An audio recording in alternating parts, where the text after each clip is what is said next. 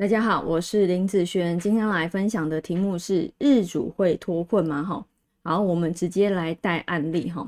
这个呢，哈是呃介绍一下年月日时，十五岁的大运走乙亥，二十五岁的大运走丙子。好，我们先来看看这个出生的时间。那这个八字是我网络上随便抓的一个八字了哈。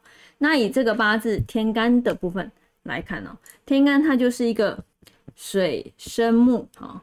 克土的现象，所以你看哦，这个日主来说，在于本命来讲，它就是属于日主受克出发的八字了。那日主受克啊，你看，如果以本命来讲，你没有加大运，好，不用讲流年啊，你没有加运的部分来说的话，你只看这个，你会觉得他这辈子都是日主受克，因为你没有加入其他的东西，对不对？就像是很多人喜欢讲，哦，这个八字伤官客但是如果你只看这个年月日时这边而已，本命你会觉得他这辈子都伤官客观，那很多人也会以为他这辈子都伤官客观呢。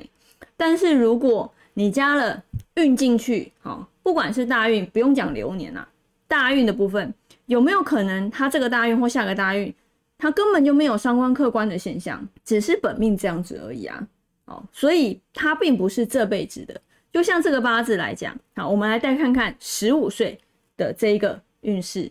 十五岁这个大运来说，好，其实他是一个土系的人，会克他的会是谁？会是木嘛，对不对？那以这个大运走木，乙木，所以它变成甲乙木，啊，前面有个水，水生木，在加重克日主的部分，所以他这个日主在十五岁的大运来说，变成加重加重克的现象。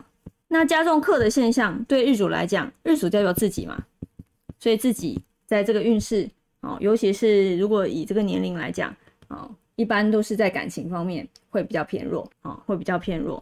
好，那我们来再看看二十五岁好走丙的时候，那因为这个八字来说，我们今天讨论是日主嘛，那日主在天干，我们带天干就行了哈。二十五岁带丙的时候，它的流通会变成什么？它的流通会变成水生。木生火生土的部分，好，你看这个日主，它变成了一连相生，有克到它吗？没有，所以在二十五岁大运的时候，这个日主他就脱困了。脱困的意思是说，本来自己因为日主是自己嘛，对不对？日主被克，你会觉得好，有人来欺负你会觉得差，但是脱困代表没有人来欺负你了，那日主。自己会不会变好哦？当然会，所以在二十五岁的运势来说，会比十五岁的运势啊，运势还会再提升的现象。所以你当你在看大运的时候，有没有可能它会有脱困的大运？当然会有啊。那不用讲流年了哈，流年一个大运里面十个流年，常常日主受克、日主脱困都是很常见的事情。